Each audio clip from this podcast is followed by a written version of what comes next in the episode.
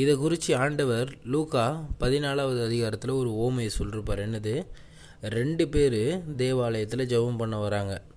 ஒருத்தன் பரிசேயன், இன்னொருத்தன் ஆயக்காரன். இந்த பரிசேயர்கள்னால் என்னதுன்னா, ஆண்டவருக்காக காரியம் செய்யக்கூடிய ஒரு மனுஷங்க.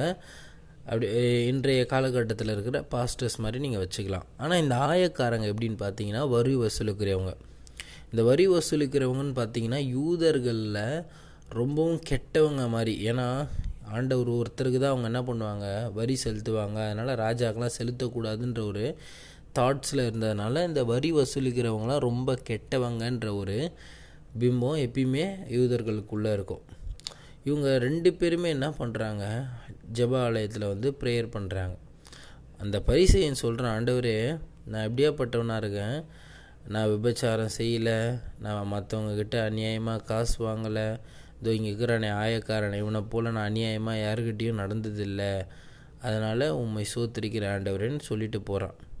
நான் வாரத்தில் ரெண்டு நாள் உபவாசிக்கிறேன், நான் சம்பாத்தியத்தெல்லாம் தசபாகம் கொடுக்குறேன் அப்படின்னு அவனுக்குள்ளே ஜெபம் பண்ணிட்டு போகிறான்.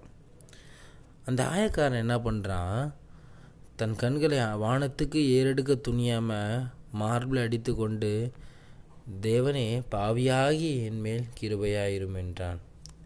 ஆண்டவர் சொல்கிறாரு, அந்த பரிசேயன் ரட்சிக்கப்படல, நீதிமான் ஆகப்படல, தன் ஆண்டவர் சொல்கிறாரு, அவனை அல்ல இவனே நீதிமானாக்கப்பட்டவனாய் தன் வீட்டுக்கு திரும்பி போனான். ஏனெனில் தன்னைத்தான் உயர்த்துகிறவன் எவனும் தாழ்த்தப்படுவான், தன்னை தாழ்த்துகிறவன் எவனும் உயர்த்தப்படுவான் என்றார்.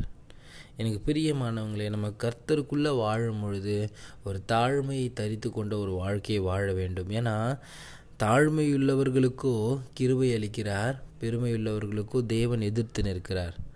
நம்ம நிறைய நேரங்களில் ஒரு சில காரியங்களில் தாழ்மையாக இருக்கிற மாதிரி வெளியே காட்டிப்பானா, உள்ளுக்குள்ளே என்னது, நான் தான் நான் தான் அப்படின்ற ஒரு எண்ணம் நமக்குள்ளே இருக்கும். முதலாவது உங்களுக்கு அந்த மாதிரியான எண்ணங்கள்லாம் இருந்துச்சுன்னா முதலாவது தூரத்துக்கு போட்டுக்கோங்க. ஏன்னா தேவன் எப்படியாப்பட்டவர்னா தாழ்மை உள்ளவர்களை தான் கிருபை அளிக்கக்கூடியவராக இருக்கார். ஏன்னா அந் அதாவது ஆதியில் என்ன பண்ணான் லூசிஃபர், ஆண்டவருக்கு முன்னாடியே பெருமை பாராட்டான். அதனால் என்ன பண்ணார், ஆண்டவர் அங்கேருந்து அவனை தள்ளி விட்டார்.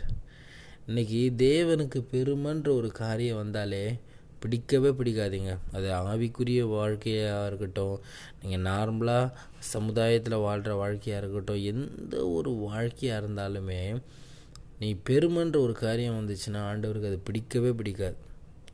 ஏன்னா இதை குறித்து நம்ம யாக்கோபு பத்தில் கூட பார்க்குறோம். என்னது, நாலு பத்தில் கர்த்தருக்கு முன்பாக தாழ்மைப்படுங்கள், அப்பொழுது அவர் உங்களை உயர்த்துவார். நமக்கு உயர்வுக்கு நம்ம என்ன பண்ணணுமா, நான் முதலாவது காரணம் ஆண்டவருக்கு முன்பாக தாழ்மையாக இருக்கணும். நம்ம தாழ்மையாக இருக்கிறோன்னு நினச்சிட்டு ஐயோ நம்மளாம் ஒன்றுமே இல்லை